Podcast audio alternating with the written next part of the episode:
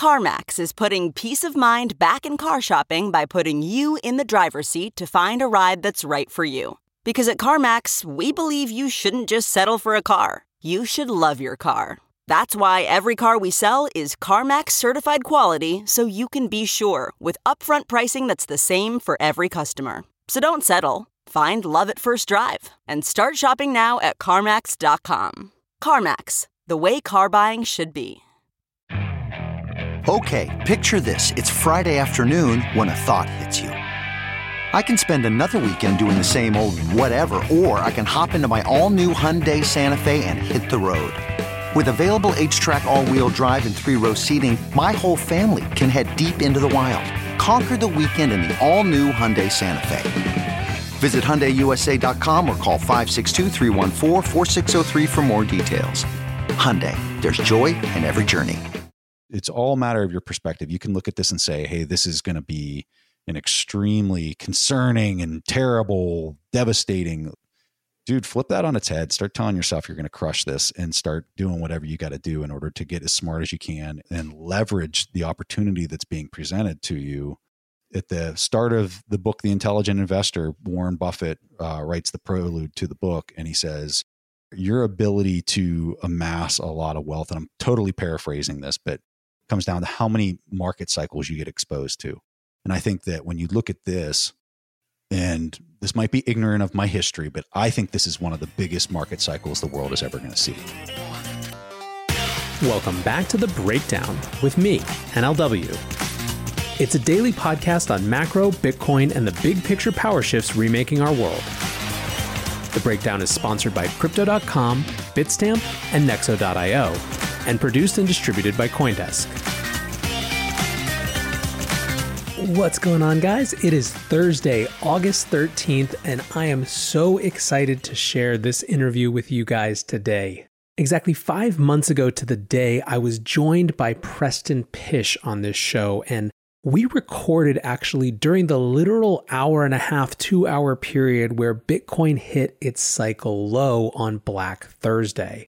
In that conversation, we discussed what happens when currencies fail and what the preconditions for those failures are. A lot of what Preston discussed, in particular his prophecy that we were about to see money printing on a scale that totally knocked our socks off, absolutely came true. Five months later, Preston is back to continue that conversation, to look at what has transpired since and to ask the questions about what happens next. We spend even more time in this interview talking about how Bitcoin has cemented its place as an essential asset in the context of hedging against inflationary risk, getting into, as you might imagine, this MicroStrategy news from earlier this week. We also discussed Preston's thoughts on the stock market, as well as his opinion of the stock-to-flow model. Preston mostly doesn't need an introduction, but for those of you who don't know, he is the co-founder of the Investors Podcast Network, a prolific content creator, a coder who has built volatility tracking tools. He's an all-around great guy as well, so I hope you enjoy listening to this conversation as much as I did having it. One last note, because this conversation tops out over an hour and a half, I'm not doing a brief today. We will be back tomorrow with our regular brief and on Saturday with the weekly recap. All right, guys, enjoy this conversation with Preston Pysh. All right, I am back with the much-awaited return of Preston Pysh. Preston, how you doing? Doing great. Great to be back. Thanks for the invite. So I was thinking about this. I actually went back today. I didn't realize, or I didn't remember just how crazy the timing was on our last conversation. We were literally recording as the Bitcoin market was totally bottoming out on March twelfth, right? So it was the actual, it was jumping between like thirty-eight hundred and fifty-one hundred while we were recording. So I was thinking about just all the different ways to get back into this conversation, but here, here's what I came up with. If you had a friend who had been, I don't know, uh, fell off their bike and was in a coma from that day to now, how would you even begin to explain what has transpired in markets uh, and beyond from March twelfth to where we are today? You know, when we were talking about it back then, um, you know, anyone can go back and listen to the conversation, but you're right. I mean, we, while we were talking, I think the price of Bitcoin in particular was at four thousand. Mm-hmm. And uh, I think you can tell just by the conversation the two of us were having, uh, neither one of us was very concerned about it. And in fact, I think we looked at it as a huge opportunity. Um, simply because if I remember right, I think in that conversation, we were talking about how this was an impairment of the dollar across balance sheets and the capitalization of various companies, and how you were, you were basically seeing the uh, credit side of the dollar, which spends just like the monetary baseline side of the dollar, was exploding. And so when you have that, everyone has to sell whatever they've got in order to offset that impairment that they're having. And so I guess from my vantage point, I was just looking at it as a very, um, it, it was a non-event, but it was a huge opportunity to double down on whatever positions you got. And obviously that's, that's how I was playing it. And uh, it's been ni- it's been a nice two hundred percent return in less than a year. So I mean, it's been it's been uh, it's been a fun little ride to to be on that wave. I mean, we knew it was going to be a massive tidal wave as as all those dollars were blowing up. So you know, it was it was great to see the. I mean, the Fed had to step in. Uh, all central banks had to step in in order to offset that massive, massive amount of impairment, and they did it to the tune of around five trillion dollars if you were denominating it all in dollars. So. Um, it was, it was expected. It's, it's what we talked about. We had talked about what a tsunami looks like and how the, how the tide gets sucked out. And that's exactly what we saw. And then the central banks came in with their massive amount of liquidity. So no surprise here, man.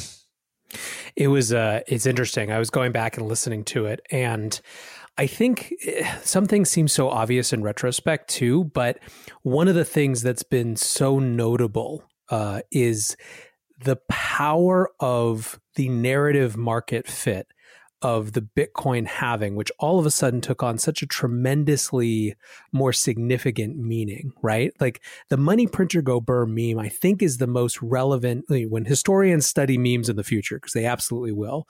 Money printer goes burr will be the meme of at least the first half of twenty twenty, maybe the whole thing. Mm-hmm. I mean, who knows? We still got a lot of time left.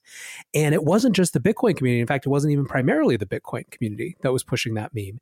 It all of a sudden, FinTwit started looking like Bitcoin Twitter, right? Mm-hmm. Because everyone was seeing the same thing at the same time. And you have this asset here just humming along so predictably, so boringly, right? That it just is like, oh, by the way, I'm going to spit out half of what I was before. How much is, uh, what's the, what's the balance sheet over there? Well, you know what? I don't care. Whatever. I'm just going to do my thing. Yeah. It was such a profound moment from a, from a narrative perspective. Yeah. I think the halving's really going to throw, for people that aren't intimately familiar with what's going on with this protocol, that's where they're looking at the historical performance and they're saying, well, this thing went to twenty thousand, you know, at the end of twenty seventeen into twenty eighteen. And then it went through this massive volatility chop. And then it went back down to four thousand. And they're just looking at it and saying that that's just total gambling, right? That's how your outsider who's not intimately familiar with what this is from a code standpoint, Um, they're looking at it as, as a total gamble. And what they're what they're going to totally miss here in the coming twelve months is we had all that chop, we had all that volatility. And then in May, um, we had a halving event. And historically, a quarter after the halving event, you start to see the price run. And that's exactly what we've seen. Um, you know, there's a, there's people that agree with the stock to flow model. There's people that don't agree with the stock to flow model. I'm one that firmly believes that it's an accurate model and that it's going to continue to produce fairly reasonable results moving forward.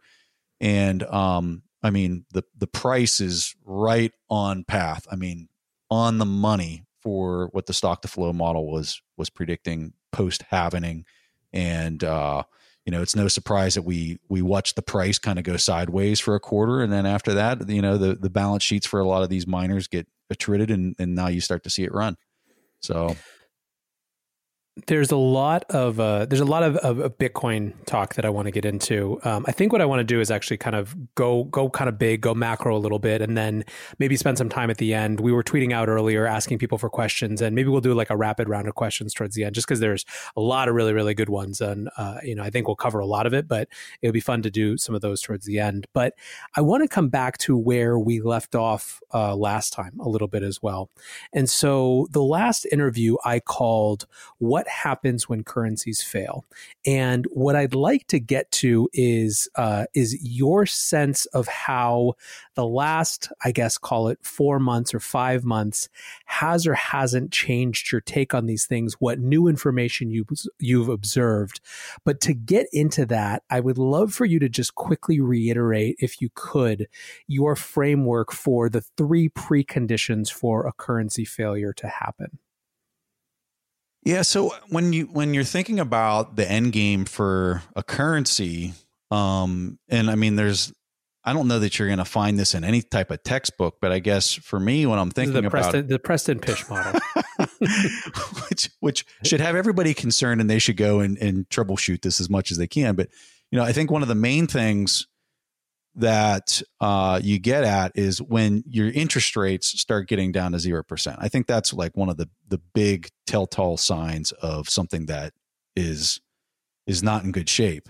Now, for people that would hear that, the, almost the immediate response I always hear is, well, look at Japan. They've been at zero for two decades. Well, why hasn't it failed? Well, it, it goes back to this big, long discussion, financial history discussion about how everything's pegged to the dollar going back to Bretton Woods, right? So um, when you look at the countries that got there first, call it Japan, um, and then countries that followed, call it Europe, the E C B with the with the euro, and now you're starting to get at the at the root of this currency, which is the dollar, which is everything's pegged around the dollar. And when you look at the the total units that are in circulation, the dollar's the dominant player in all this.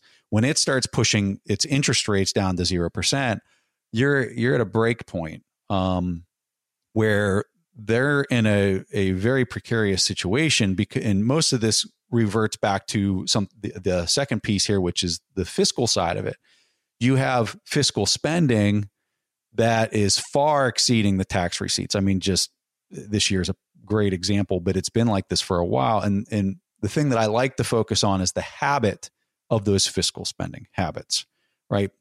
It used to be a political thing here, at least in the U S, that one one political party was viewed as being fiscally responsible, where the other one was much more lenient and wanting to spend. But now it's, you don't have anybody that's championing the idea of fiscal responsibility. Both sides are just saying, hey, we need to we need to print as much as we possibly can, and we need to We need to, uh, you know, have these debt obligations at, you know, the debt ceiling. It's just straight up laughable on both sides of the of the spectrum. So when you have that uh, habit from elected officials that there's zero fiscal responsibility, combined with uh, a yield in the debt market, in the in the government debt market that's pushing down to zero percent, my opinion is that now you're starting to get to this point where the currency, the only way you can offset that is through printing, so that you debase the currency and that you can continue to just uh, going on these spending binges on the on the fiscal side. So that's that's where I don't see this as as having a solution, because the solution is austerity. And um, last time I checked, that's not a really uh, viable solution for any politician who has an incentive to get reelected. So just I mean, about the least, of, the least American thing you can imagine is accepting austerity, right? Yeah. Like, and, and not just American. I mean, globally, I mean, yeah. I mean, Greece was a prime example. I, I want to say back in twenty fifteen, and there were, you know, the, the European Union was trying to make them conduct austerity measures. And I mean, come on, that was, that was not happening, right? It was just, their population was not going to tolerate it. And, Um, and it, I don't think any population throughout history, just based on human nature, has ever accepted that as, as a viable option. So what does, what have we done historically throughout time? Uh, you, you print and you debase the money. Uh, so that's, that's where we're at. And we're, we're there on a global scale. That's what I think, w- which makes this one so interesting, is when you think about how dominant the dollar's been since, you know, back whenever we went through Bretton Woods, it's it's been a very dominant currency. The fact that we came off a gold standard in the seventies and they were able to maintain uh, the trust in the currency throughout this entire four decades has been has been good. I, I think it's been managed quite well, considering, you know, you talk to people or you listen to a person like Ray Dalio, he'll tell you that the default happened back when we came off the gold standard. It just hasn't been realized yet because there was enough interest rate arm left to to adjust. And that's how you can basically sustain the stability in the system, is by adjusting interest rates lower. They did that through the federal funds rate for many years. And then when you get to two thousand eight, two thousand nine, that's when the, that wasn't enough. And then you had to start doing Q E. They they did the Operation Twist, where they start going out on the long end of the bond yield curve. And they're even they're even buying that up because they, they have to. They have to keep adjusting this in order to keep uh, markets and prices for all financial assets, particular equities and, and bonds, in check, uh, so that we don't have social unrest. Well, now I, I, I'd find it as no surprise that as we're seeing this end game play out, uh, that you are seeing social unrest.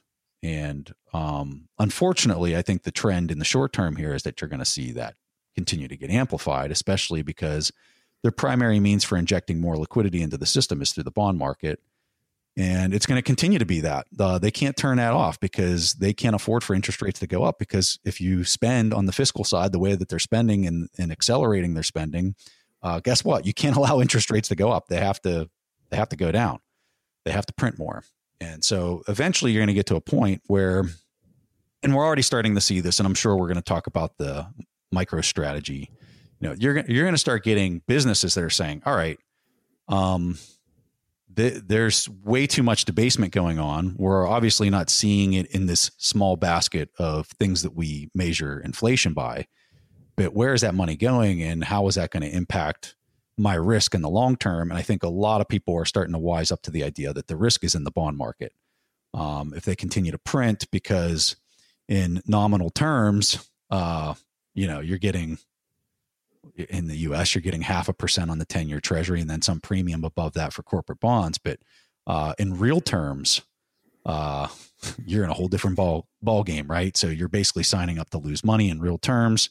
And I don't think that there's too many people that are going to play that game for too long uh, before they wise up, especially, especially if they look over and they see something else that's going at a meteoric rate, uh, like a like a rocket shooting off into outer space. It doesn't take a genius to say, hey, maybe I should just have a half a percent of allocation to that thing over there. It's better than this thing I'm guaranteed to lose money on in real terms and in buying power terms by continuing to hold this debt instrument, right? So you're going to start, you're going to start seeing that transition. I think it's going to really start to escalate here as we go into twenty twenty-one, where that's going to, that's going to start to become a very popular idea, I, I believe. So I, I do want to come back to that. I do want to come back to MicroStrategy. Uh, I think it's a, even now, even as Bitcoiners are are interested and excitedly tweeting it, I think we're still dramatically underestimating the um, the potential narrative relevance and sort of a precedent that it sets. But before that, one of the things that I found so interesting about this period is that, on the one hand, everyone is sort of clamoring to explain things with a very limited set of data, right? I mean, even, you know, we're, you and I are talking like it's been one hundred years since our last conversation, because that's what it feels like. But really, it's been four months, right? Three and a half months or something like that. And, uh, or I don't know, maybe longer. Who who knows? But it would be one hundred years if you invested in something that gives you a three percent annual return, and we just banged out two hundred percent since we talked last. Yeah, right. There you go. um, so, but but one of the things that's interesting or, or has been fascinating is the way that uh, there's this big expansion of the conversation around um, possible futures, possible outcomes, and the way to look at this. And I think one of the reasons that the the dollar and the inflation and deflation kind of conversation is so fascinating right now is that you have such different interpretations, right? You have, on the one hand, the sort of the dollar milkshake proponents who are looking comparatively about other uh, other sort of places where you can put money and think that it's going to suck liquidity out of the system.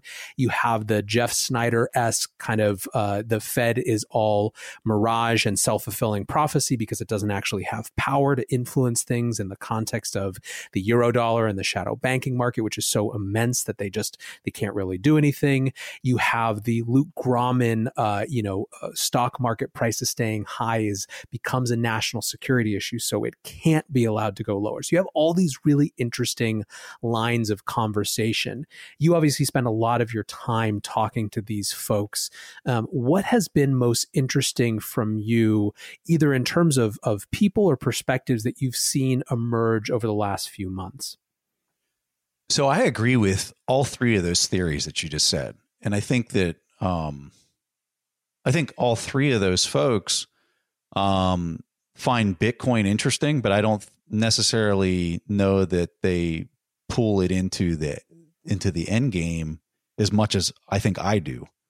Um, and that doesn't make them right, wrong, or in between, or me right, wrong, or in between. It's just, I think, a difference in in how we see the importance of Bitcoin kind of playing out going forward. Mm-hmm. Um, I don't, I don't know why I, first of all, I don't even know if that's true, but, but they'd have to speak for themselves. But uh, if I had to guess why maybe I'm thinking that, I think it's how much emphasis I put on the halving event and how much, um, how much of a psychological impact I think it's going to have in the next twelve months. I think it's going to be massive. And I think that uh, when Bitcoin goes through its previous all-time high, which I expect near Christmas timeframe, uh, I think that it's just going to be this major marketing, branding all over C N B C.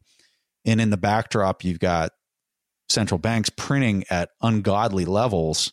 I think it's going to be that that moment where most market participants say, what is this? And I think it's going to be that moment where they say, what the hell is going on? And what is this thing that just won't go away? So do I agree with this dollar milkshake theory? Yeah. I mean, at the end of the day, all these currencies are relative to each other and none of them are pegged. So yeah, I agree with that idea. Um, it, Luke's idea, he's exactly right. Like, we can't allow interest rates to go up, not only for the, from a strategic military, whatever standpoint, but just from a pure fiscal spending standpoint, right? Like, you can't allow interest rates to go up. That's just a fact. Uh, if you're going to continue to spend like that, and let's, let's all be honest, like, the spending train is accelerating. It's not slowing down. It's drastically accelerating. So like, all these ideas are reinforcing of each other. I think they all complement each other really well. And I think that one of the major missing pieces for a lot of people, especially on Wall Street, uh, is is the Bitcoin thing. I think when they're looking at the chart, they're looking they're looking at it from a chart standpoint, right? They're not looking at mm-hmm. it from a technical standpoint. They're not looking at it from a code standpoint of how this four-year cycle plays out and having a, an appreciation for how the reduction of that flow has a major economic impact to the price action. At least that's my opinion. Um, you have a, I think on the, I think on the naysayer side of the stock to flow is this idea that the labor theory of value is a very invalid idea, and uh, the people that are saying that uh, the stock to flow is a valid model are are ignoring this idea of all the the things that are wrong with the labor theory of value. I think that um, I think that the that the labor theory of value can be a very valid theory at certain t- if you if you look at it from the right uh, aspects, right? And so I think a really important two really important aspects to look at this f- in order for it to be valid is you have to be pretty much talking about something that is commoditized. And you have to be talk, talking about something that the market actually values the work that's being performed by whatever it might be. And I think in both in, in both of those scenarios, Bitcoin is a thumbs up in those two categories. So therefore, I think the labor theory of value is valid to uh, Bitcoin. So, and I'd be more than happy to get into the specifics of that uh, if people would, if you think anybody would be interested in those ideas, I can I can expound on those in great detail. Um, I, I do think I, I want to maybe let's let's put a pin in that. I do want to come back to it uh, because I think it's really important. But I want to stay on the. I want to get your take on a few other kind of macro things uh, before we go full, fully down that rabbit hole. Um, yeah. Although I think it's really important. Yeah. So you know, I, I also do think I, I want to validate your initial point. Um, I, I think it's also really important to view perhaps a lot of these folks and where they sit vis-a-vis Bitcoin uh, in. in relative context to where they were. So you have folks like Raoul Pal, who, uh, you know, he's been on this Bitcoin train for a while, but I don't know if you caught his last, I guess last Friday, his the Real Vision kind of weekly update they do. But he was indicating that of every asset, including gold and everything else, uh, it's, I mean, his conviction around Bitcoin continues to grow. Um, which is, I mean, he was even throwing around numbers in terms of the percentages that he has allocated to Bitcoin, which were really immense. I, and I don't want to quote them here because I, I might have been misinterpreting him on Twitter, but go look on Twitter if you if you want to see kind of where he was indicating his personal allocation is. So you have a, a growing, you know, deepening conviction there. You also have folks like Lynn Alden, who, uh, who by the way, I think probably the like breakout breakout macro analyst star of of twenty twenty. I think for a lot of folks, I totally agree with that. I totally yeah, right. Agree.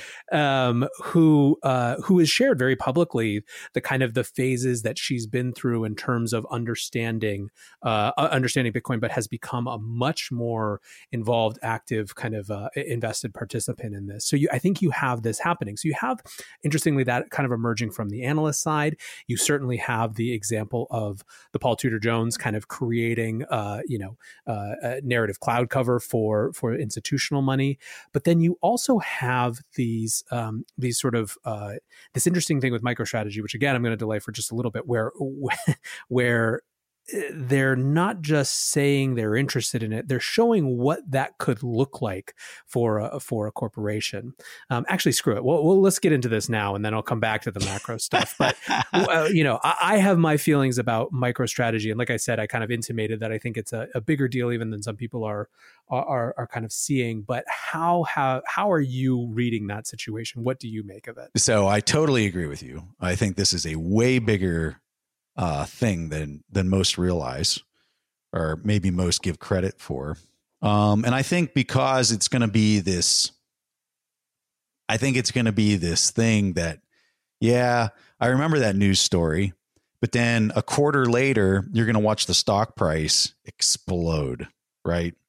And then six months after that, you're going to see the stock price even explode harder. Um, and then it's just going to keep going, like right there with Bitcoin, right? Um, a little bit about this. So I've I've done a little bit of research, and I find this to be really exciting. So uh, Michael Saylor, M I T grad, uh, founder of the company, uh, chairman of the board, C E O. Um, what I find really surprising about this, because whenever I saw this deal, my immediate thought was, oh, that dude running that company has all the voting rights, right? That was my opinion. And right, that's it turned, what it, it. That's what you'd think, right? Right. That's first, what immediately what I thought. Okay. I was like, that dude has all the power to do whatever the hell he wants for a billion dollar, one point three billion dollars market cap company. And um, when I did a little research, I was really shocked to find that that's not the case at all. In fact, ninety-seven percent of the ownership of this business is institutional ownership. So from a voting rights standpoint, him and his board, I think there's only four other people on his board. Most of them have been on the board for many years. Uh, I mean, these these guys just straight out went out and turned all their current assets on their balance sheet for the most part straight into Bitcoin. two hundred fifty million dollars straight into Bitcoin. Now, when you look at the balance sheet of this company, the balance sheet, I can't remember exactly, but I think, well, here I have it pulled up. It's around uh, four hundred, uh, five hundred, five hundred million dollars was their closeout last year for the equity on the balance sheet. So think about that. Half of this company's equity is Bitcoin. two hundred fifty million dollars of a balance sheet with a bottom line equity of five hundred nine million dollars is Bitcoin. So, uh, you know, so now this is where, this is where this is going to get really fun for anybody who enjoys accounting and finance. They're going to just laugh at this. So next quarter, their income statement should be, in my personal opinion, unchanged. They're not realizing any of this. These, these, this Bitcoin's just sitting on their balance sheet, right? The company is a, uh, let me pull up the income statement. So the company's making about five hundred million a year on revenue. So their top line, all the products, everything they sell, they're bringing in five hundred million dollars. Their bottom line, on average, their net income of the company is around like, like the closeout last year was thirty-four million. The year before that was twenty-three million. The year before that was eighteen million. So you're like, let's just call it a thirty million dollars company. So their, their profit margin is, I don't know, seven percent, ten percent. Next quarter, you should not expect to see any increase on the top line or on the bottom line, but you're going to watch the stock price on this company explode, right? And then they're going to go through another quarter. Top line is going to be exactly the same. Bottom line is going to be exactly the same. And the stock price is going to explode higher yet again, right? And this is going to continue to play out for the rest of the year. In a year from now, this company, I expect the market cap on this company to ten x from where it's at right now. So today it's a one point three billion dollars company. I would, I would argue in a year from now, we're going to see this be a, um, a ten billion to thirteen, probably a thirteen billion dollars company, right? And you're not going to see their top line or their bottom line change whatsoever. I just, I find it hilarious. I think it's going to be amazing. I think it's going to be the shot across the bow of just tremendous growth. I mean, for, for somebody who owns their own business, for, for you to take your equity, and I'm not saying that this, there's no guarantee that this is going to happen. This is just what I expect to play out, right? But to take a company with five hundred million dollars in equity and for that to grow ten x from where it is today, do you know how long that would take for this company to, based on their net income, to accumulate that much uh, net income? I mean, dude, you're talking, I, can, I mean, I can do the, the math real fast. You're, you're in excess of ten to fifteen years for that company to do something like that based on their bottom line. So for them to do that in a year is just unprecedented. Um, and it's going to, it's going to send a message to all their competitors real fast. Uh, like what in the hell is going on over there? So, uh, where I was, where I was a little surprised with this deal as well was, and I talked about this, I have no idea what show, but I was talking about companies starting to do this where they're going to treat it like a marketable security. They're going to stick it on the current assets of their balance sheet. And, um, but what I expected more of a probable scenario to play out was that they're going to take one percent or they're going to take five percent sure. or ten percent of the liquidity that they've got. And they're going to denominate it into this as, as just like a marketable security. Like if they, if this company would buy Apple, that's how they would do it. They would, they'd buy it as a marketable security. It sits there on their current assets. And then whatever, you know, dividends it kicks off that, that gets realized, right? With, with this, dude, this is crazy. This is, This is nuts, especially when you have ninety-seven percent institutional ownership. And then when you look at who the institutional owners are, uh, you got BlackRock owns uh, approximately fifteen percent of this company. Mm-hmm. Vanguard's the next with like ten percent. Uh, yeah, First Trust. Of, dude, you can yeah. go down the list and it's crazy. It's crazy. Ameri- Ameriprise Financial, Russell Investments. I mean, J P Morgan Chase, they've got eight point seven uh million dollars worth of the market cap of a billion dollar company. I mean, these are, these are crazy owners. Uh, I, I cr- not crazy owners, but it's crazy that these are the owners and that something like this was conducted. So my immediate thought is, well, who else is doing something like that? Cause they don't have to, like that news article came out kind of at a weird time. I would have expected to see that at the closeout of the quarter. Because this company in particular, they close out on the, you know, the the, the start of their uh, annual filings are the first of January. So I would have expected to see this roll out at the end of the third, the standard third quarter. And you didn't see this news roll out then. So that's, that's a little unusual because typically the way that a lot of these deals go down is you don't find out what kind of marketable securities have been purchased until you kind of get near the end of the quarter and they start reporting. So I'm kind of curious, who else is maybe doing something like this, especially if it's anything FANG related, right? Because we all know the size of the marketable securities on Apple's balance sheet. It's insane. Or Berkshire Hathaway, which would not be a candidate for something like this, in, in my humble opinion, right? But I think when you get when you get into the tech heavy, and when you look at Michael Saylor, who's the the guy that, you know, the founder of the company, the chairman of the board, and all that kind of stuff. When you look at this guy, here's a guy who wrote a book called The Mobile Wave: How uh, Mobile Intelligence is Going to Change Everything. He's an expert in network effects. He's an expert in, you know, communications intelligence and building these these uh, these information boards for big data. Like, how many other companies and how many other people out there understand tech, understand network effects, and run these big multi-billion dollar companies or even multi-million dollar companies that are going to step in and say, hey, I want some exposure to this. Like, they shouldn't be able to tra- print five trillion dollars with no economic impact. There is going to be an economic impact. And these, a lot of these people are starting to wise up to it. There's an interesting thing. So one of the counterpoints, I'm sure you've heard this ad nauseum in the last three months, is the inflation argument, the inflation argument, the inflation argument. We all said this after two thousand eight, two thousand nine, and look, it didn't happen, right? And there's a, a million responses. So I, I'm not even winding you up to kind of give that. But one of the things that I find interesting about the MicroStrategy play is that it's a... It, it, it's a it's a response to that uh, to to the concern of inflation that doesn't particularly care to wait to have to have it show up in numbers in some particular way, and in that way, it almost is a self-fulfilling prophecy that kind of uh, that that that creates the momentum for a hedge against that possibility, even if it's in the realm of possibility in some ways. And and I think what's powerful about this, the size, uh, to your point, of how they did this, is that it's almost like It's almost like they skipped the right over the phase where you might have seen uh, a few people get pressed by putting into your point one five or even ten percent uh, in this way, right to throwing down the gauntlet of saying, you know, how many more how many more times do you have to see companies of our size do this before there's no Bitcoin left, you know? And maybe all of a sudden the boardroom conversations that were happening around that one percent or five percent allocation are all of a sudden jumping up real real quickly. Yeah.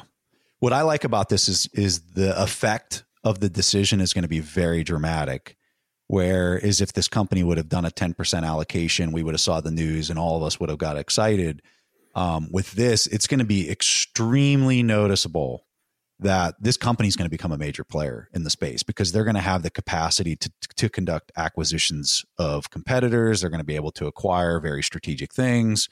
Um, And if they're really smart, they're going to hold off on that as long as possible, because I think that the, uh, you know, when we're talking about there's a ten X between now and next summer, what we're not talking about is what's beyond that.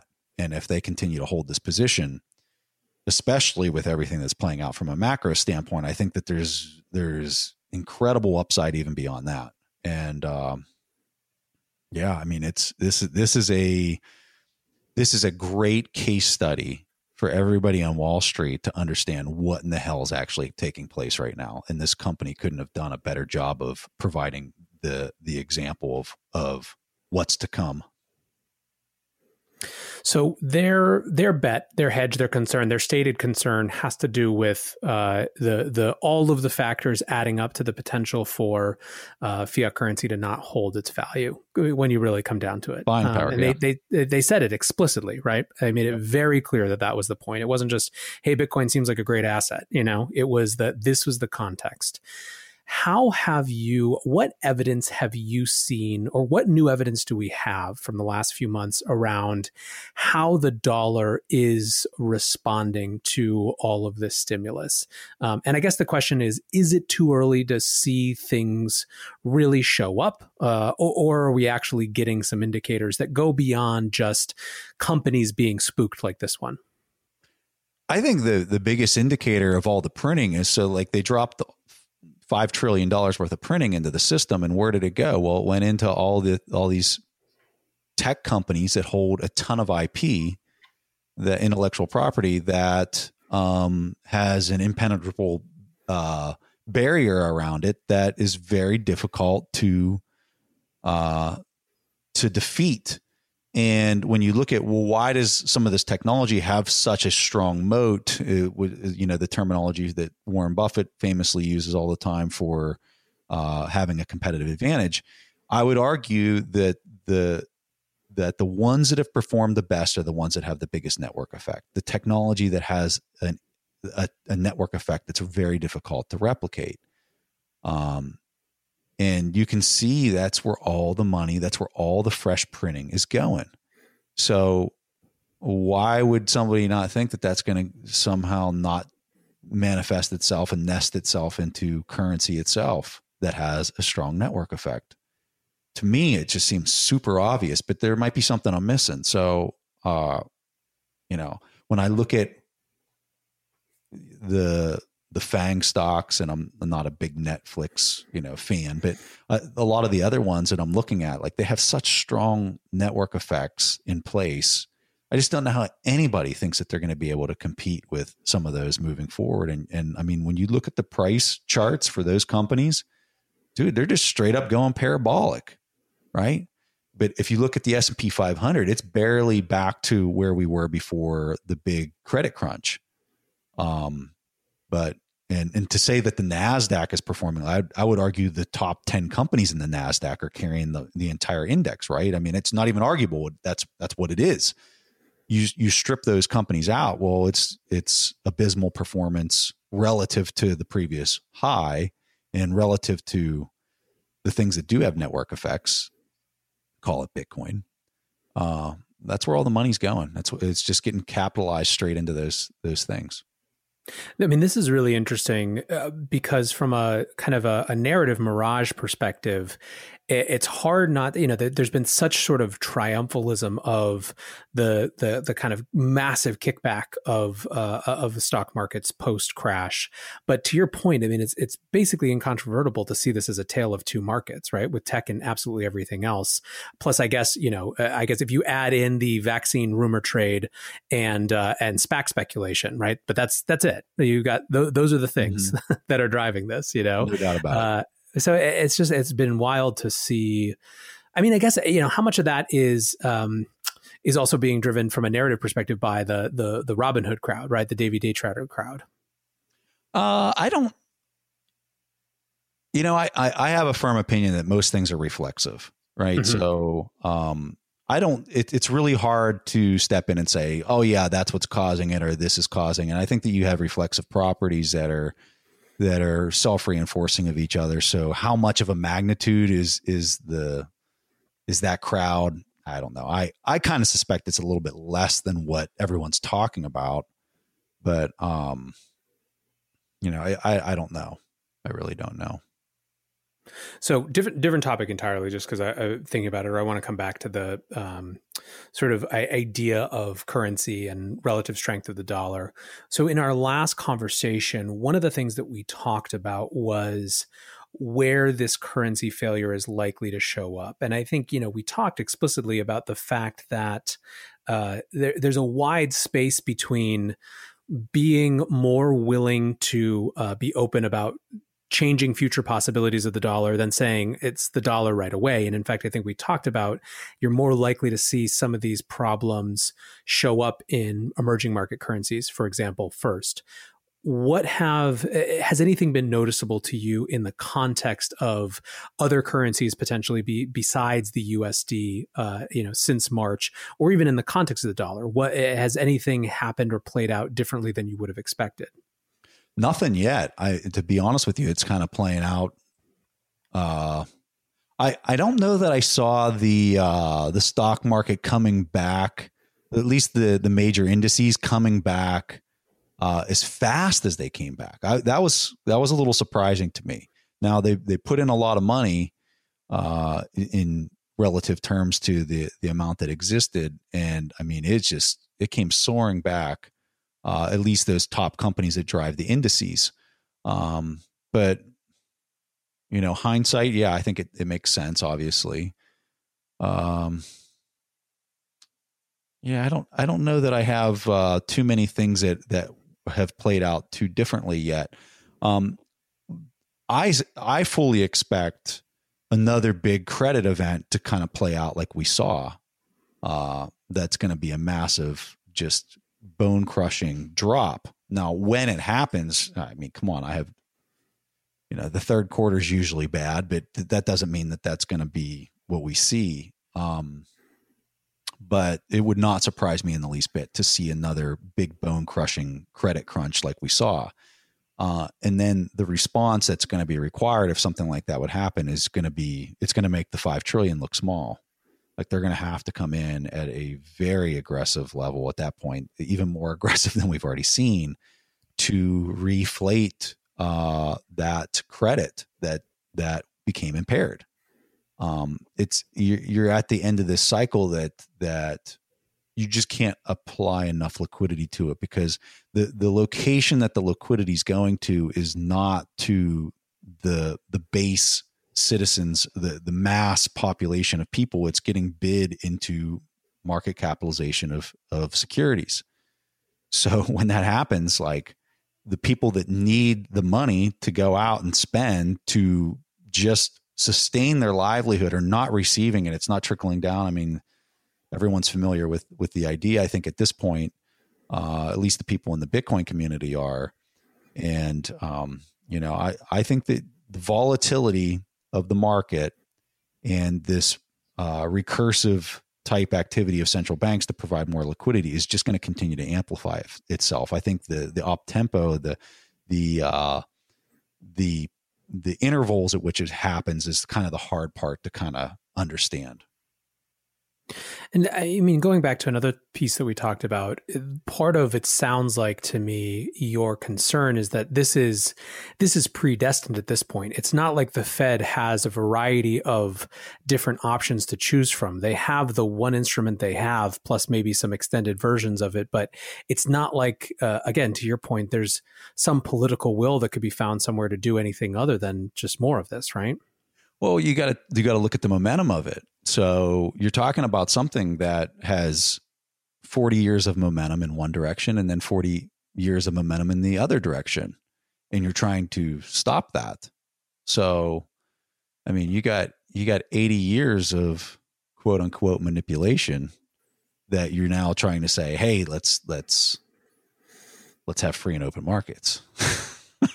So you're talking about a ball of momentum that is is supercharged. And yeah, so I yeah, I do see it as is pretty much predestined as as much as I see the possibility of day turning to night, right? Like you good luck trying to stop that. So one of the things that I've been thinking about a lot lately is uh, if we Is the, I've been thinking about Bitcoin in the context of uh, fiat really embracing its role as just this sort of like pure liquidity machine. Because one of the interesting things is that you're seeing from folks uh, these arguments that maybe what the Fed should do is go even more extreme, right? I had Hugh Hendry on the show earlier, and you know, a lot of what he's talking about is basically what if the Fed basically mandated, as Japan did between nineteen eighty-six and nineteen eighty-nine, that commercial banks had to go lend more, more, more, right? That they said firmly they want to see the, you know, the Dixie at uh, sixty or seventy, right? And they just wanted to see that happen. And so, boom, all of this money flows into the system. Maybe the idea, maybe the thing that we should do is not uh, kind of dabble in negative interest rates, but look at negative three percent, right? Talk in terms of percentage points, not basis points. And I I don't think he's necessarily going all the way to saying like this is definitely the prescription right now. It's more he's allowing the intellectual space to explore that. I think a lot of folks uh, are, are kind of in that space. Maybe not so much in the overlap in the Bitcoin community, but certainly we're in an era of uh, of unorthodox, heterodox ideas that might become uh, you know mainstream very quickly. In that context, uh, It, uh, does does Bitcoin just become the default savings technology for, even if that is the right thing, quote unquote, to do based on what we need? Doesn't it still leave a gap for a an, a meaningful actual savings technology that something's got to fill?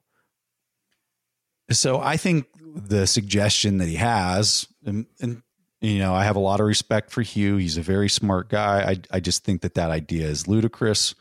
Um, I think all it's going to do is just accelerate everything that's already on this trajectory. I think it, it's it's more of the same. It's it's going to uh, amplify what we're already the trend we're already on.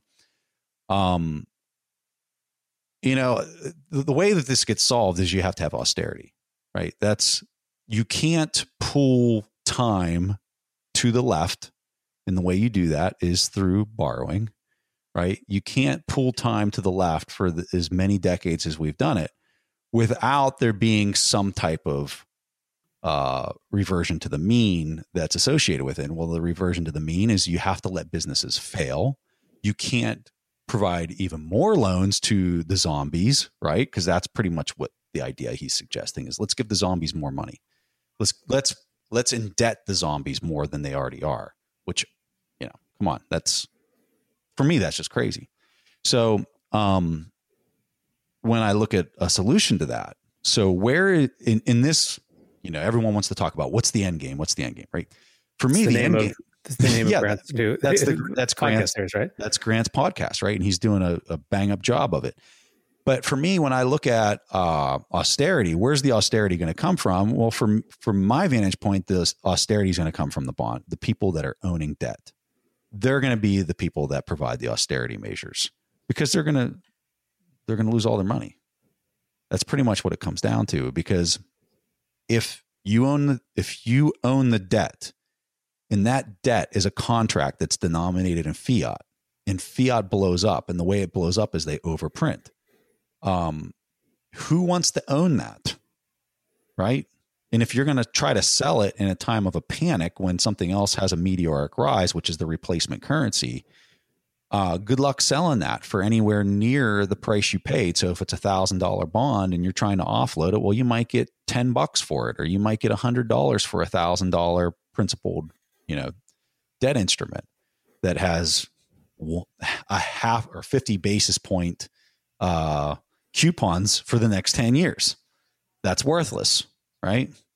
And so who's going to pay for the austerity? Well, all those people that that are the bag holders of that, they're going to basically blow up and, um, you know, they're, they're going to provide the austerity that's needed in order to reset the system. It's hard to imagine that all, all playing out from a, The, the the dimension of it that's so hard to even get your head around too is the uh, the political dimension, um, yeah. Because it's it's a it's a trap cycle. There's there's no room for boldness and heroes right now. You know what I mean? Like, no, I agree. Or, or, or you know, and by that I, I don't even mean like heroes in sort of the classic cheesy sense. I mean people who are willing to do things that are massively unpopular. You know, no one wants to believe it because it's very uncomfortable to believe any of that. Um. But I just look at it from a pure, you know, like, let's have an intellectual discussion about it. Let's dig into the finer details of what I just said, right? And whenever I have those conversations with the smartest people I can find, I can't find somebody that can that can come to the table with something that is a very high probability event that that that is a counter opinion to that. So that doesn't make what I'm putting forth as being right. I just think that it's a higher probability than what the market is pricing in at this point. And so those are typically your biggest opportunity positions to have, is whenever you have a position, you think it's well argued and you can't find somebody that can provide a really strong counter opinion to it. That's where your opportunity is in the marketplace. So yeah, I... I think it's going to be painful for a lot of people, but I think the people that it's going to be most painful for are the ones that are holding all of those interest, instruments. And today, the people that are holding a majority of those instruments are the people that have a very high net worth for the most part. Um, so, you know, how is this going to fix itself? Well, it's going to fix itself because the people that are holding a majority of the, the net worth in the world, or if if some of that net worth, a significant amount of that net worth is is debt. They own the debt. And if it blows up, it's going to get effectively redistributed back to the people who were the borrowers of that debt uh, in some form or capacity, right? So if you if you have skilled labor that will be valued in the marketplace, and you have a lot of debt on your house, and this event that we're talking about plays out and there's a new currency and your your house is denominated in the old currency, right? It's a fixed rate loan. The person who, who wrote that is going to be the, the, the bag holder, the person who received that advance and is paying it back with the worthless money that it's, that the contract says it has to be repaid in at in fixed rate. uh, and they're in the marketplace and they have skilled labor and they're being paid in the new currency, they'll just swap it and pay back the pay it back in the worthless money, and and they're going to be the beneficiary while the other person is the bag holder. That's just that's kind of how I see this playing out. So one of the people, funny things. Uh, yeah, go ahead. No, I was going to say, one of the funny things is, uh, I'm sure you've seen this too. If you ever hang out on Bitcoin Twitter, you have some of the lowest time preference people in the world, right? Who are yeah. uh, really not about uh, debt, who are all about fiat denominated housing debt, you know, or real estate debt or things like that, right? Who are like, eh, maybe, maybe go ahead and take that, you know, yeah. for that exact reason that you just described. What's going on, guys? I'm excited to share that one of this month's Breakdown sponsors is Crypto dot com. Crypto dot com offers one of the most cost-efficient ways to purchase crypto out there, as they've just waived the three point five percent credit card fee for all crypto purchases. What's more, with Crypto dot com's M C O Visa card, you can get up to ten percent back on things like food and grocery shopping. When you buy gift cards with the Crypto dot com app, you can get up to twenty percent back. Download the Crypto dot com app today and enjoy these offers until the end of September. Bitstamp is the original global cryptocurrency exchange. Since two thousand eleven, Bitstamp has been the preferred exchange for serious traders and investors, trusted by over four million customers, including top financial institutions. Bitstamp is built on professional-grade trading technology. Their platform is powered by a NASDAQ matching engine, and their A P Is are recognized as the best in the industry. Download the Bitstamp app from the App Store or Google Play, or visit bitstamp.net slash pro to learn more and start trading today. That's bitstamp.net slash pro. In this crisis, many investors aim to keep and grow their digital assets. Others seek to maximize the yield on their cash. Nexo allows you to achieve exactly these two goals. The company offers instant crypto credit lines against all major cryptocurrencies, with interest rates starting from only five point nine percent A P R. Nexo also lets you earn up to ten percent annually on your fiat and digital assets. What's more, interest is paid out daily, and you can add or withdraw funds at any time. Get started at Nexo dot io. Let's do some questions that we got from the crowd, because uh, I was looking through them and a lot of them hit on other topics that I wanted to ask you. Um, actually, I guess just one more from me first, and then I'll then I'll turn it over to this. How does uh, does geopolitics, and I guess in particular the relationship with China, play into your calculus about how you see all of these issues playing out, if at all? Yeah, I mean, I don't have much calculus. Most of mine's just adding and subtracting. um, I think it's just a, it's an amplification. It's it's accelerating the trend, because um, anytime two entities are kind of beating their chest at each other, it, it usually involves administrative friction and administrative costs, and uh, fear, fear drives those things. And I think that when you look at what's playing out, you have fear on both sides. And so you have an increase in fiscal expenditures, and, and that's just accelerating everything that we're, that we're talking about. So I, I just see it as, as an amplification and, uh, and just speeding everything along. Which is kind of what, if if I remember correctly, how you felt about a lot of the coronavirus-related things in the first place, too. It wasn't like this yeah. was introducing some massive new force no. that was unseen. It was a it was a, a surprising, in the moment, kind of tail risk event that was just amplifying what was already, yeah. you know, the the problems in the system. Totally. So, okay. So uh, Price Smith asks, in the Lacey Hunt interview with Grant Williams, Lacey mentioned that when the Fed starts monetizing their liabilities, and that was in quotes, then that would be a harbinger for significant inflation.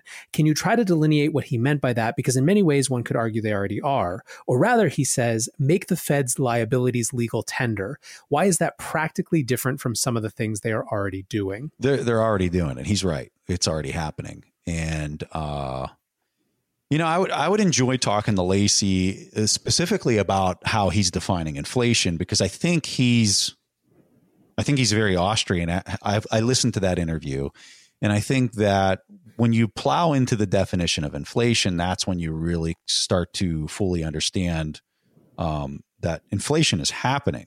It's just happening in areas that that aren't in the basket that's defined, uh, and. Everyone knows I'm talking about security prices, right? That's what's, that's where all this printing is nesting itself into. And, uh, so yeah, I think that we are seeing that now. We're seeing that play out, and we're we are seeing inflation, but it's just not necessarily in the basket that they're telling you to look in.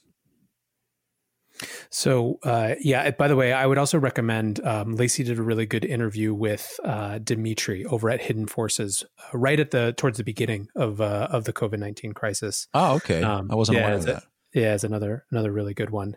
Um, another actual one about that interview, Lacey mentioned a scenario where equities collapse and commodities spike.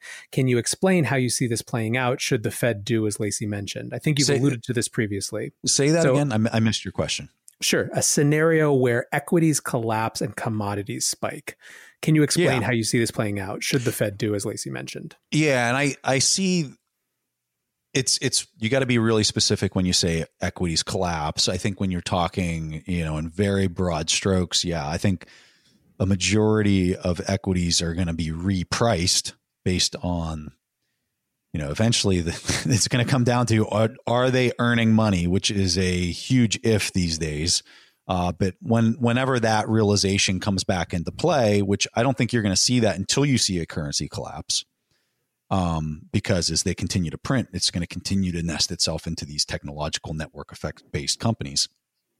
So I don't necessarily see that playing out here in the coming before year's end for sure.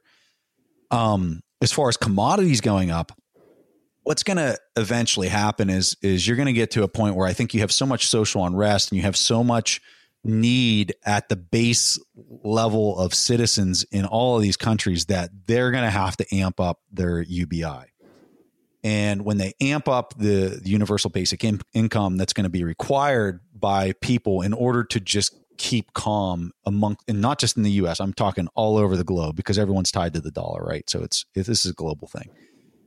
I think uh, when they amp that up, you're going to start to see that take place. And in fact, I think you've already seen a little bit of that start to play out with the increase in incomes that we've seen here in the U S, where like food prices are up six percent since COVID, uh, which that's a lot, uh, especially if you're, you, you know, if you were going to just base your inflation gauge on that, that's, that's some major inflation, right?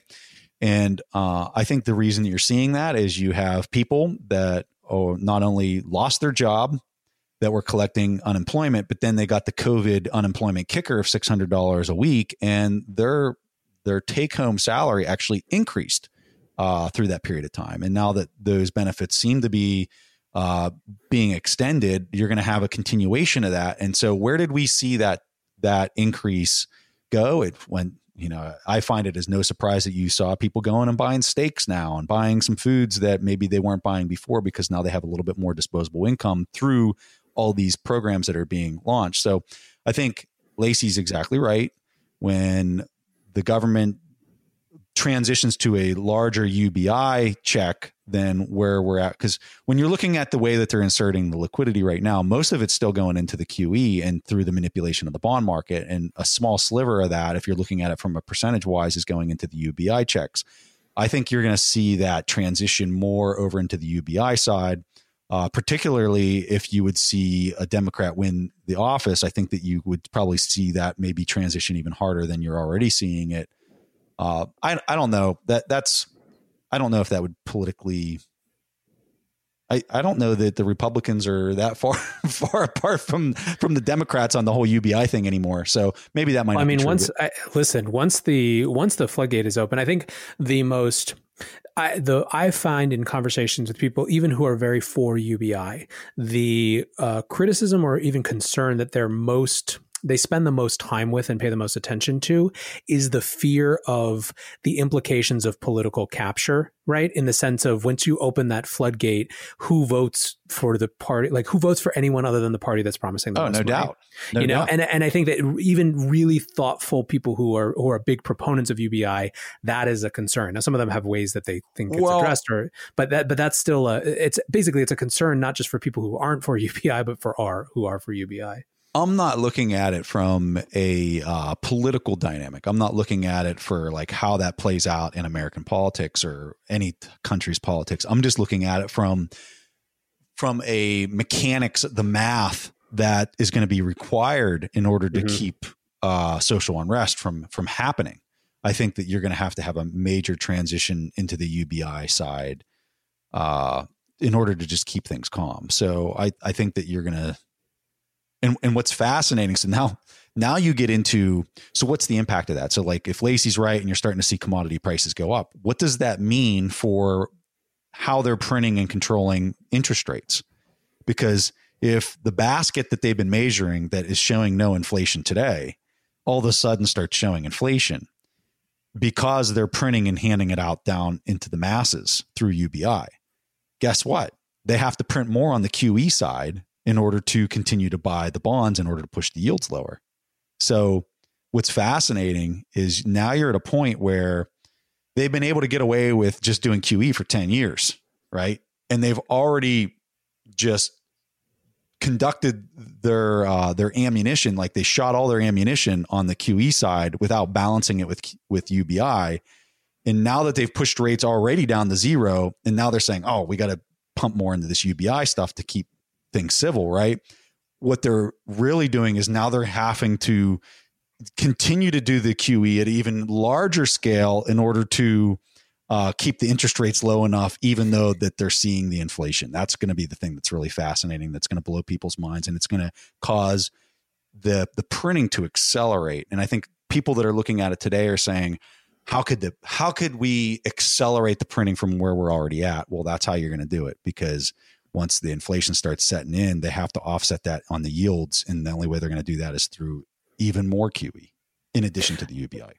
And I mean, interestingly, potentially exacerbating that positive feedback loop too is the shift that they just announced, where they're no longer focused on, um, basically, they're only interested in observed inflation rather than projected inflation, right? So they're rejecting their previous measure of uh, projecting out what they think inflation is going to be. Instead, they're waiting till they actually observe two percent or even higher, they've said, inflation before they think about doing anything about it, right? That's that's oh, what the, they've said, which is a, a, a meaningful shift for them. And and then the step after that is going to be, how do we redefine inflation? How do we change the basket of what we're measuring? I mean, we've already seen that over the last couple of decades, but it's just going to get amplified. You know, when you want to when you want to see what you want to see, just change the definition of it.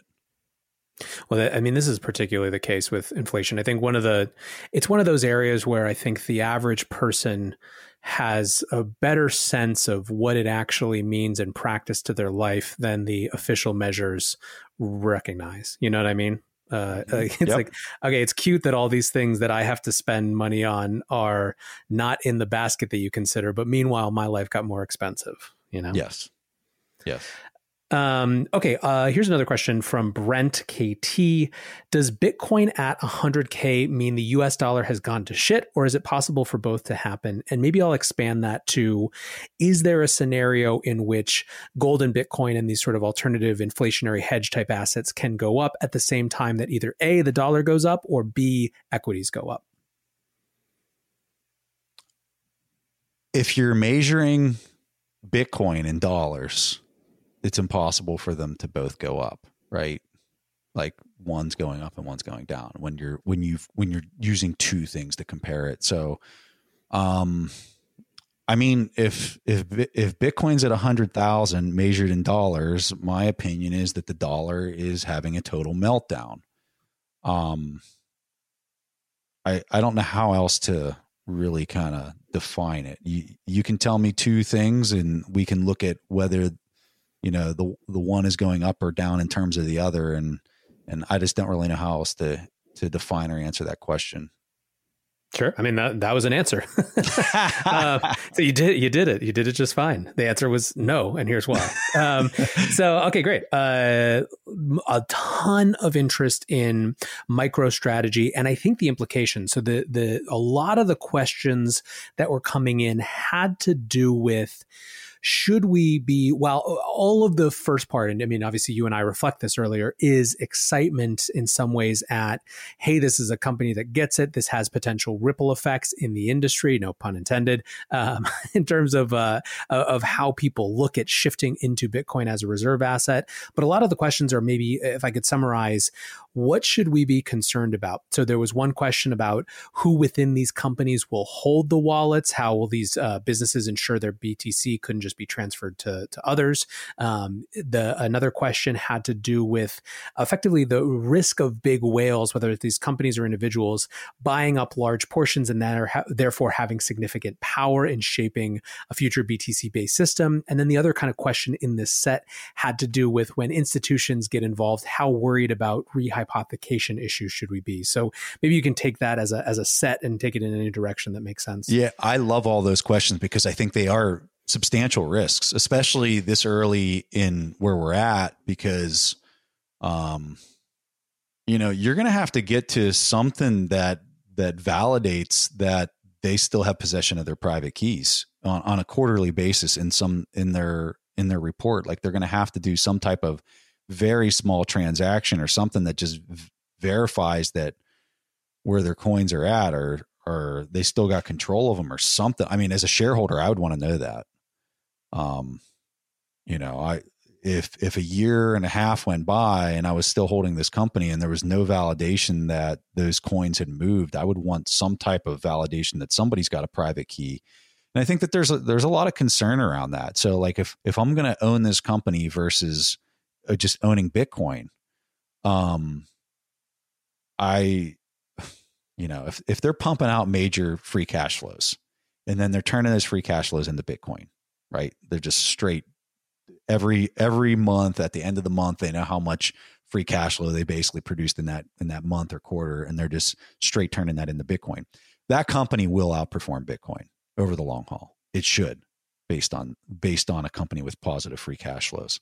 So if you have a company that has a large margin, which means their free cash flows are are fat, Um, it should substantially outperform Bitcoin if if they are converting them all into Bitcoin like this company is doing.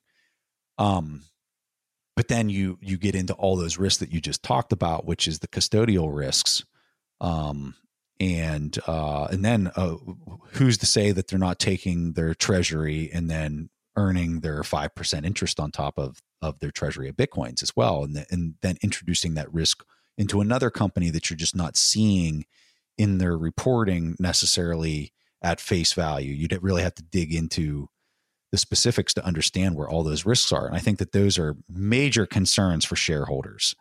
Uh, I know myself personally, um, will I have some exposure to companies like this? You know, let's say Jack Dorsey says he's doing this with Square, right? Am I going to own some of that? Yes, I am. Am I going to have it as a substantial portion of my portfolio? Probably not, mostly for all the risks that we just talked about.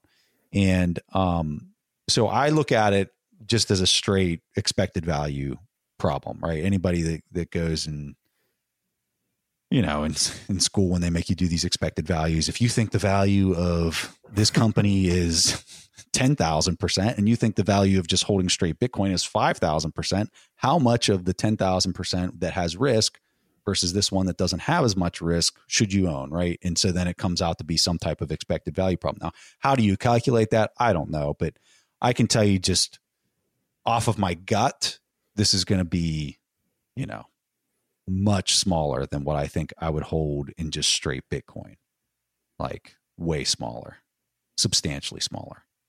So well, everyone, like- everyone has to do that risk assessment on their own, and they have to figure out what, what they're comfortable with in, in outsourcing custodial risk and rehypothecation risk and all those kind of risks. Well, and I think in some ways, this is this is just the new reality that we're moving into, where in the same way that Bitcoin forms social consensus around a variety of issues, there's going to have to be a social consensus around the norms of companies holding this in terms of how they demonstrated and, you know, all those types of questions, right? It, it didn't matter before, but now it does in some ways. Yeah. And what's so crazy is is it's not like... um. You know, the days of just, hey, somebody stole my credit card, I, I want all that money back that they went to Walmart and bought a T V with. Like the, you're you're getting into this transition where, I mean, it's really the big boys club.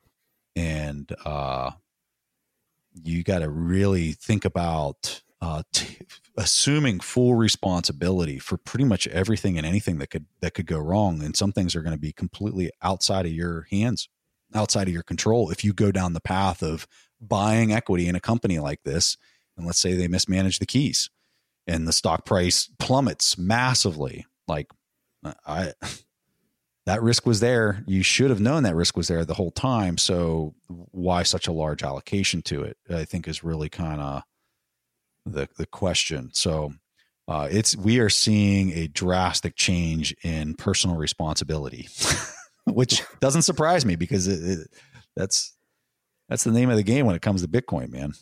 Fascinating how uh, forces happen historically at the same time. Dramatic yeah. increase in the need for personal responsibility at the same time as it's almost impossible to view five years out, ten years out, and there not being more state rather than less state everywhere in the world. Yeah. Because, you know, if you looked at what what's the trend today, or like where are we at on the scale of personal responsibility, I tell you, you're pegged out at not being responsible for anything right now. And you're about to go through a black hole of of gravity that's going to throw that to the exact opposite side. And uh, you know, it's it's going to be interesting. Uh, you better be able to step up step up your game and and uh, start looking in internally as to all the risks you're assuming and and the ones you aren't assuming. Um, just a couple more, uh, but this one has to do with, uh, I think that playing with, playing with the big boys. So another question that came up a lot in a, almost a similar vein to the, um, or a flip side to the individual companies deciding to own Bitcoin. There's a question of governments, right? And this is one of the things that we talked about on our last show, how plausible it is to see a scenario where some government decides to put some hedge in Bitcoin that all of a sudden has a, a meaningful move in the market. Um, but a couple people asked uh, versions of this. So I, I guess I'll give two two questions that are kind of the, the two sides of this. So first, from a name that I can't pronounce, but it's got a one, an E, and a nine. Uh, seeing as the U S government have magic money and control of the printing press, and they have the most to lose from Bitcoin, is it possible for them to short Bitcoin in any way? Another person asked the same thing if China and Russia tried to do something with, with Bitcoin or against Bitcoin. But then another person asked, let's say a certain government treasury starts buying crypto. Let's say that government in Ch- is China. Aside from almost the uh, from almost the bidding power, is that fundamentally good or bad for crypto? I think so much of this comes down to the personality of the very few people that are in charge of these big organizations. So it's really hard for me to say, well, this country, I think, has the highest probability of doing this. I think you could have a, a country that just, you know, I, I look at the MicroStrategy. If you would have told me the first company that would have done this, I would not have told you MicroStrategy. And it really comes down to Michael Saylor and his foresight and his control inside of the company that led them to to make this decision. I think you're going to see the same thing on a on a country scale. I would push back on the idea, and a lot of people would, I think everybody would disagree with me on this, um, that that the U S has the most to lose. I think that that's all in the eye of the beholder. When you are printing at the levels that the U S is printing, who could who could guise their position better than the U S based on the amount of power that they have in their printing press to start amassing and accumulating Bitcoin at an unprecedented scale. Um, so, I mean, it, it really comes down to who has the best critical thinking and who has the best leadership uh, to go in there and challenge such basic assumptions that have been conditioned to, into everybody's brains for the last eighty years as to what money is, what economies are, um, you know, debt. I mean, dude, all of this is about to be flipped on its head. And, you know, it, it needs to be, because we're at a point now where we are just straight up keeping zombie companies alive that are not providing value in the marketplace. Um, and you're seeing the polarization of buying power put into the hands of these technological giants. And, um, And I don't have a problem with technology growth. I just kind of have a problem with the speed at which this is taking place, and it's not becoming a competitive marketplace that has this homogeneous. Uh, um, uh, the, the citizens of these countries are not, the wealth is not spread in a manner that you can go up the ladder, right? Like that. It, it's it's a ladder with forty rungs removed between the bottom step and the top step, and you're expected to somehow be able to climb that. And that's where I think this is really starting to come off the rails. So I think that everything we're talking about, Bitcoin related, supplies that change that's needed in order to uh, create an incentive structure for all market participants to to eventually be able to all compete and have opportunities to go up the scale depending on their work ethic. So it's an exci- I, I think it's a very exciting time, and I think it's a, it's it's all a matter of your perspective. You can look at this and say, hey, this is going to be an extremely concerning and terrible, devastating. Dude, flip that on its head. Start telling yourself you're going to crush this, and start, you know, doing whatever you got to do in order to get as smart as you can and and leverage the opportunity that's being presented to you. Um, you know, at the, at the start of the book, The Intelligent Investor, Warren Buffett uh, writes the prelude to the book, and he says, you know, your your ability to amass a lot of wealth, and I'm totally paraphrasing this, but comes down to how many market cycles you get exposed to is pretty much what he says. And I think that when you look at this, this is probably, and this might be ignorant of my history, but I think this is one of the biggest market cycles the world is ever going to see. And so I think it's a massive, massive opportunity, depending on how you approach it and how you look at it. I, I don't know if you want to go back to the uh, labor theory of value um discussion, I, but I do. I was going to close. Uh, there's a lot of S two F junkies in these comments who really want to talk about it. So that's where I was going to close. I just want to say one thing, kind of validating the point that you were just making, or one which we'll leave for a future conversation, which has to do with the big tech companies.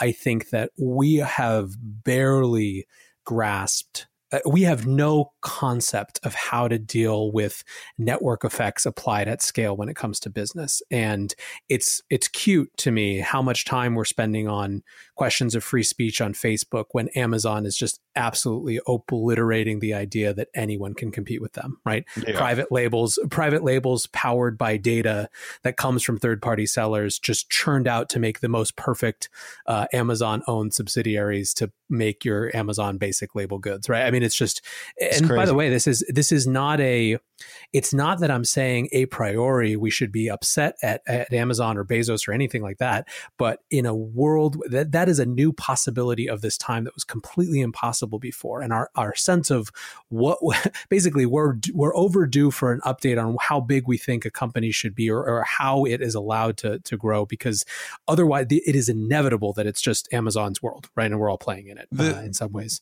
The speed that technology is moving at is totally outstripping policymakers' ability to counteract it in any kind of way. Mm-hmm. And uh, that's something that we've never seen in our lifetimes or our parents' lifetimes. Is you just, you're watching technology move at a pace that is so unprecedented that, I mean, I would argue the people that are elected officials that are sitting there, they're looking at it, they're asking questions, but the the architecture that they're working under in order to do something about it is so antiquated and so slow relative to the speed at which this is moving out that it's it's borderline laughable. Well, and there's also a whole legitimacy question of uh, who gets to question these companies, right? Amazon and, well, I mean, honestly, all of these companies still enjoy extremely high popularity relative to other types of companies that people interact with. Um, yeah. But that, like I said, maybe that's uh, that's for part three of this conversation. I, I look at the solution to a lot of that stuff as being really quite straightforward. There needs to be some type of policy mandate that that forces these tech companies to consolidate all data that's been collected on any individual.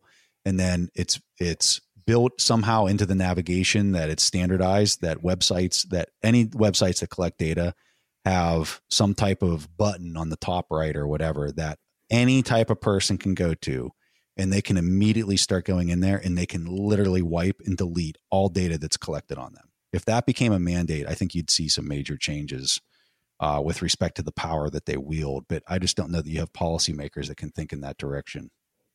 The only uh, weirdly uh, one of the bright spots right now with the whole TikTok bust up is um, a, a serious surfacing of a lot of these data collection practices. And now, obviously, it's in the context of a fear that that data is going to C C P, you know, rather than just a, a general uh, fear of data. But I do yeah. think that it, it could open up a larger conversation about, like, hey, it's like, you know, we, a Wall Street Journal study that was published earlier today uh, found that for fifteen months, TikTok had been using this kind of workaround to get media access control identifiers from phones after Android had banned that practice, which was in twenty fifteen. And, and then you'd have to have some type of intention clause that if they're just taking the data and scraping it into some other server or whatever, they're completely liable up to, you know, ridiculous levels to for for such actions, you know, like it's the intent of not collecting the data long term on the specific person that the individual holds that power. And I think, you know, in the long run, I think that you're going to have the technology, I think, is going to ultimately take care of that through these decentralized uh, authorizations uh, that, you know, many different podcasts have talked about this idea of being able to sign into a platform based on a decentralized authentication uh, network. I think that something like that's going to go ahead and take care of a lot of this.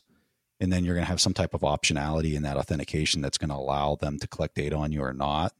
Um, so I think eventually the technology is going to solve this. But in the meantime, I mean, I don't, dude, it goes back to the original statement. Technology is far outpacing policy. And even the, even the, the quasi solution, I guess I'm proposing probably has a lot of holes in it.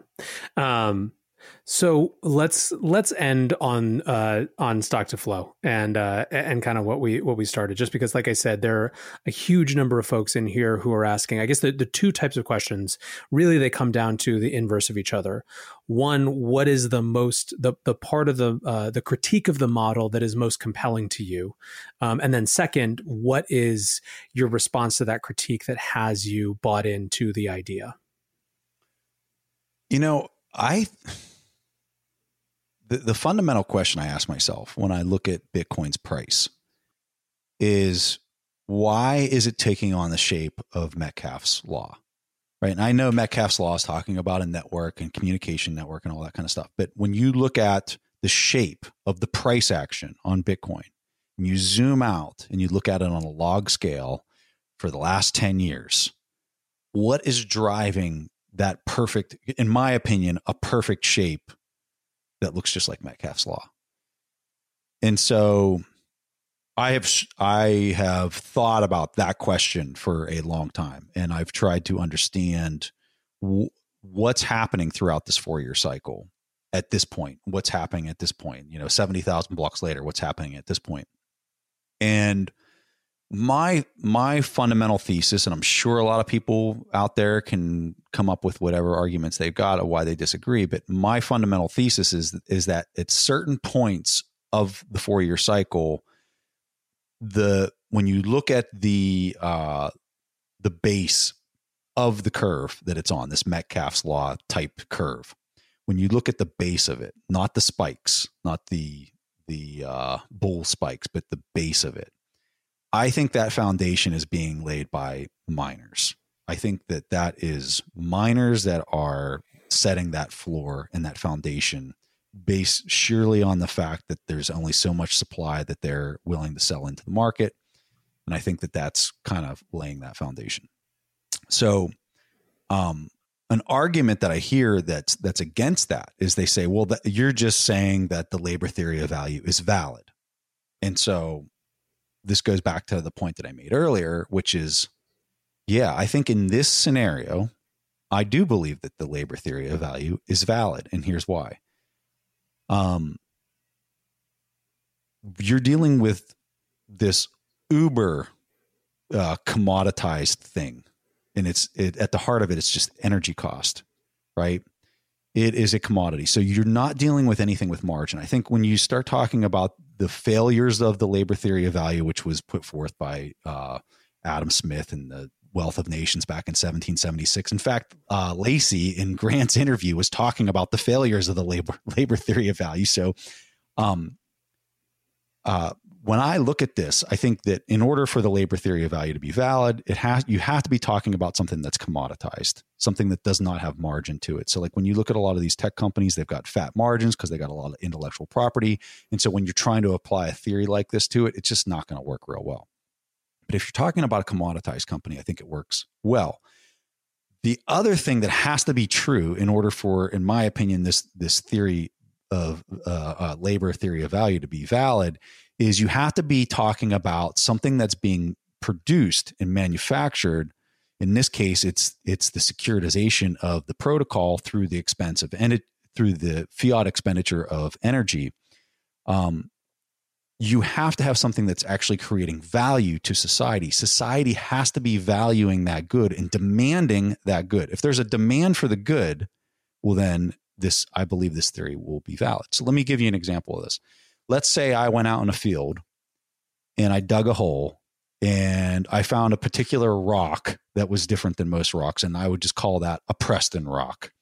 And I came back into the marketplace and I said, this rock is valuable. And it took me one hour. I can, I can dig up one of these Preston rocks every hour I work. And my labor, since I'm an unskilled laborer, my labor is ten dollars an hour. So therefore I demand ten dollars for this Preston rock. Well, if I step into the market and I try to sell this and there's no demand for the Preston rock, is the Preston rock worth ten bucks? And the answer is absolutely not. It is not.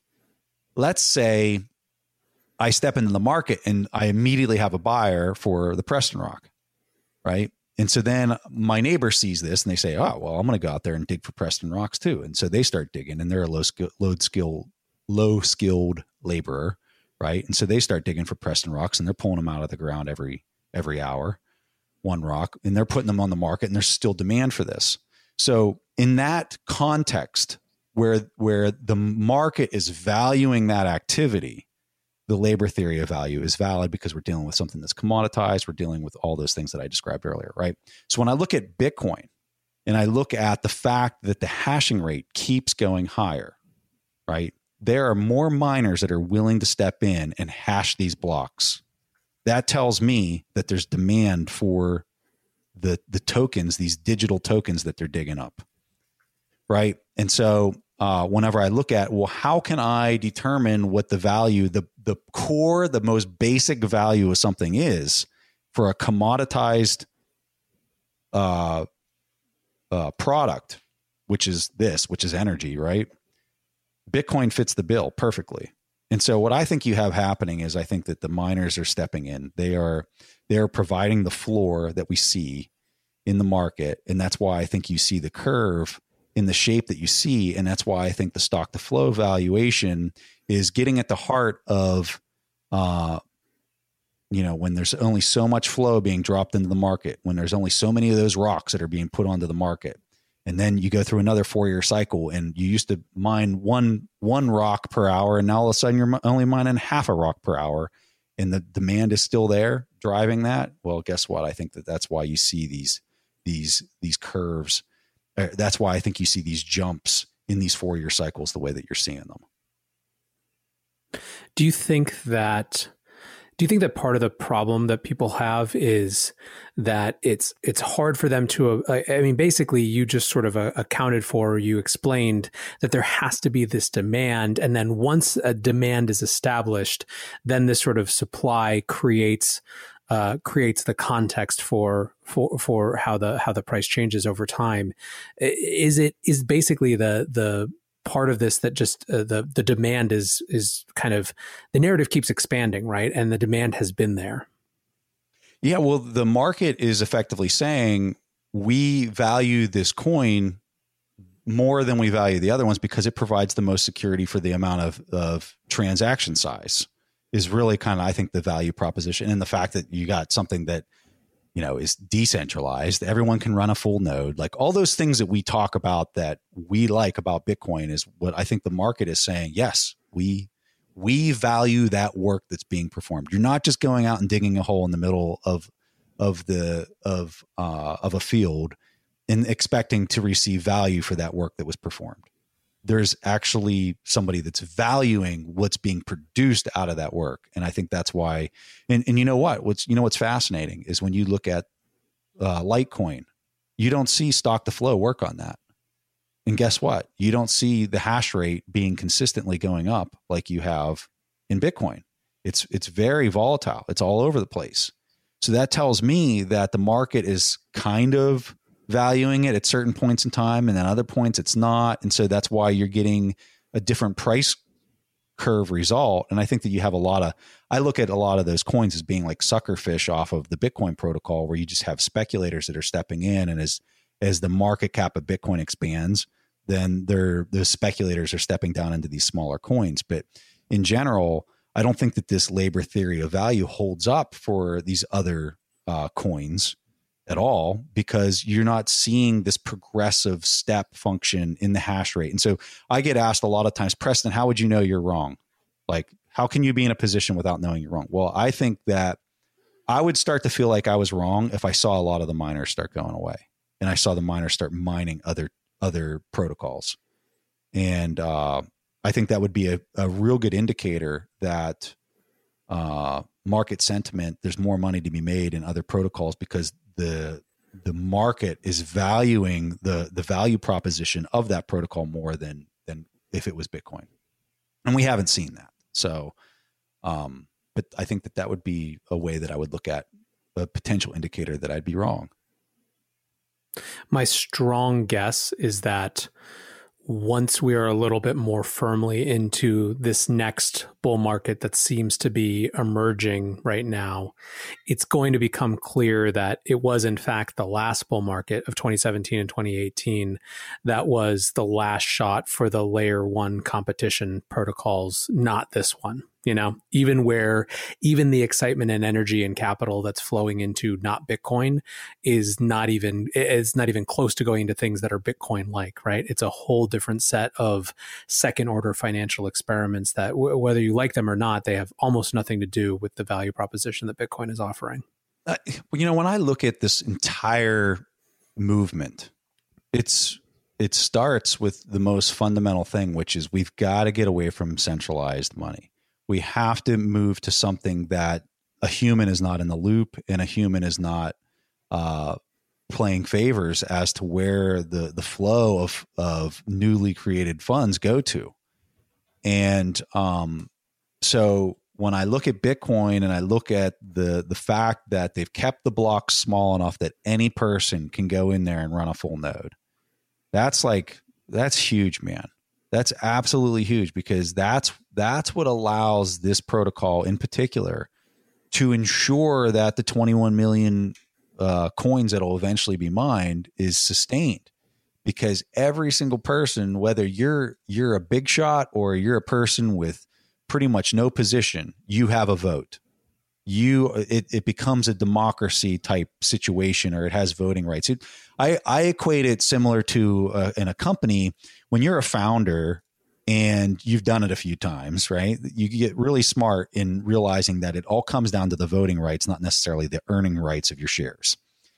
So, you know, a, a first time founder will make that mistake and they'll lose the the majority vote of their of their shares. The second time a, comp, uh, a founder goes through this, what they do is they break out and they split apart their voting rights and their earning rights. And they create two different classes of shares. And you see this a lot on the venture capital side, because they've done this many times where they want an increased amount of votes per share and they break that part out, right? And the reason they want that is because they want to be able to control the direction of where the company goes. They want to have the power to call the shots and not be working for some C or be some C E O working for some chairman of the board. And uh, when I look at cryptocurrencies and I look at Bitcoin, it has the best governance because everybody that can run a full node, it's almost like everybody's on the same uh, playing field here, where you're not, if you think you're going to step in and outvote everybody else uh, because you have some type of uh, self-serving imp, uh, incentive structure, it's not going to work. So whenever I look at Ethereum, like, come on, that's that's a major concern for me. If I'm a person with a very large net worth and I've done my homework, and trust me, these people with a very high net worth, they're going to do their homework. They're going to do their homework or they're going to lose some money real fast. And for those folks that are doing their homework, they're looking at this and they're saying, all right, this is the one that's not going to be able to be adjusted. This protocol is not going to be able to adjust it. I mean, look at, look at Michael Saylor, two hundred fifty million dollars straight off his balance sheet investment into Bitcoin, not something else. And this is a guy that understands network effects and has, and, and, and he owns, or he's the, he's the founder of this one point three billion dollars company. But what's not said is he also created another company called alarm dot com, which has a market cap of two point eight billion dollars. He had another company called angel dot com, which he sold. Like, this is not this dude's first rodeo, right? And I think that when you really start getting around some of the smart capital allocators and they start coming around to this idea, which I think is all going to happen after you get a new all-time high, it's going to open up a lot of eyes, and you're going to have some smart people that start asking these really hard questions of, all right, so who can change this? Because they're going to look at it from that lens of, where's my voting rights? And they're going to start asking those really hard questions. And I think they're going to, I think they're going to arrive at the protocol that I'm, I have a lot of faith in. And I think, you know, I think it's an exciting time. You said earlier something that I agree with wholeheartedly, which is that, to paraphrase, this type of moment of incredible transition rewards the adaptable, rewards people who don't get wedded to uh, the way things were and instead navigate and try to orient the future towards themselves or themselves towards the future. In that context, what should people be watching for? And this this will be our last question, so you can have your kind of big ponderous answer or your your prediction or whatever you want. But uh, what should people be watching about, uh, watching for, paying attention to uh, for the rest of the rest of this year, the rest of twenty twenty? You know, I I just I don't know how you can create something that has Uh, better fundamentals than what we've got with Bitcoin, mostly because of the size of the transaction you can make uh, and the speed that it's it's basically conducting it. So when you're looking at something that's going to step in to potentially replace a global reserve status currency, that I think has to be one of the top, the, the security of the transaction and the and the size of the transaction and the clearance of the transaction is going to be way up there on the top of the list. So I would watch. Uh, the, the best indicator for for an up and rising star is just pay attention to the market cap. And then as you see things that are supposedly competing with Bitcoin, you go in there and you analyze it and you assess it and you ask the hard questions and you challenge your assumptions and you and you dig into, well, what is is it is it outperforming Bitcoin at those tasks that I just described? And if it is, well, then maybe you start taking a small position of it. I don't know. I, I don't see any of that right now. I don't see a competitor to it right now as far as stepping in to become a new global reserve currency, because I don't think there's anything else else out there that's as decentralized that's that has that value proposition. So, um, but that doesn't mean it can't happen. I think people just need to keep their eyes open and look at market caps. And as they're watching that acceleration of maybe a competitor, go in there and dig in and try to understand what what they're saying is better, and then really kind of ask yourself, is it truly decentralized? And that's going to be the hard one to to, to find. Preston, it is always awesome to talk with you. Uh, I could ask another hour of questions, but uh, it's getting late here, so I want to let you go and be respectful of your time. And uh, you know, you are open invite. Always come back whenever you want. Hey, I I love these chats. You ask some awesome questions. It's always fun to talk about this stuff. So I really appreciate the the invite to come back on. Cheers. We'll talk to you soon. Two things to highlight reflecting on that conversation. The first is a question which comes down to simply, in the context of this radical transformation of monetary policy and this great money printing experiment, who's left holding the bag? Preston got into that a little bit, saying it was the bondholders, but I think it's a really important question to explore, because a lot of our policies might amount to having the impact of shifting who's holding the bag. And my guess is that if we're not careful, that answer might not be exactly what we hope. The second thing that I wanted to highlight, which I'm sure did not elude any of you, is just how strongly the Bitcoin narrative has cemented and solidified over the last five months since that first conversation with Preston. As he said, he might not have been that surprised at what came to pass, but many people were. Many people saw economic orthodoxy that they had held dear thrown out the window. They saw a complete shift in the Overton window on what our economic policy consists of. Meanwhile, this asset that had just kept not dying despite reports to the contrary, plugged along, saw two hundred percent gains, and had a programmatic supply issuance reduction at the same time as the money printer engines were revving up. I still don't think we're fully appreciating just how powerful a signal and a narrative that is. But if you've made it this far, I bet you do. Anyways, guys, thanks for listening. If you like this show, please go rate and review it on iTunes. It makes a huge difference for more people discovering it. And as always, I appreciate you listening. Until tomorrow, guys, be safe and take care of each other. Peace. How powerful is Cox Internet? powerful enough to let your band members in Vegas, Phoenix, and Rhode Island jam like you're all in the same garage. Get gig speeds powered by fiber from Cox. It's internet built for tomorrow, today. Cox, always building better. Download speeds up to one gigabit per second. Cox Internet is connected to the premises via coaxial connection. Speeds vary and are not guaranteed. Cox terms and other restrictions may apply. You can probably treat yourself to an ad-free upgrade or at least grab an extra latte. After getting a Chime checking account with features like fee-free overdraft up to two hundred dollars with SpotMe, no minimum balance requirements, and no monthly fees. Open your account in minutes at chime.com slash goals24. That's chime.com slash goals24. Chime. Feels like progress. Banking services and debit card provided by Bancorp Bank N A or Stride Bank N A. Members F D I C. SpotMe eligibility requirements and overdraft limits apply.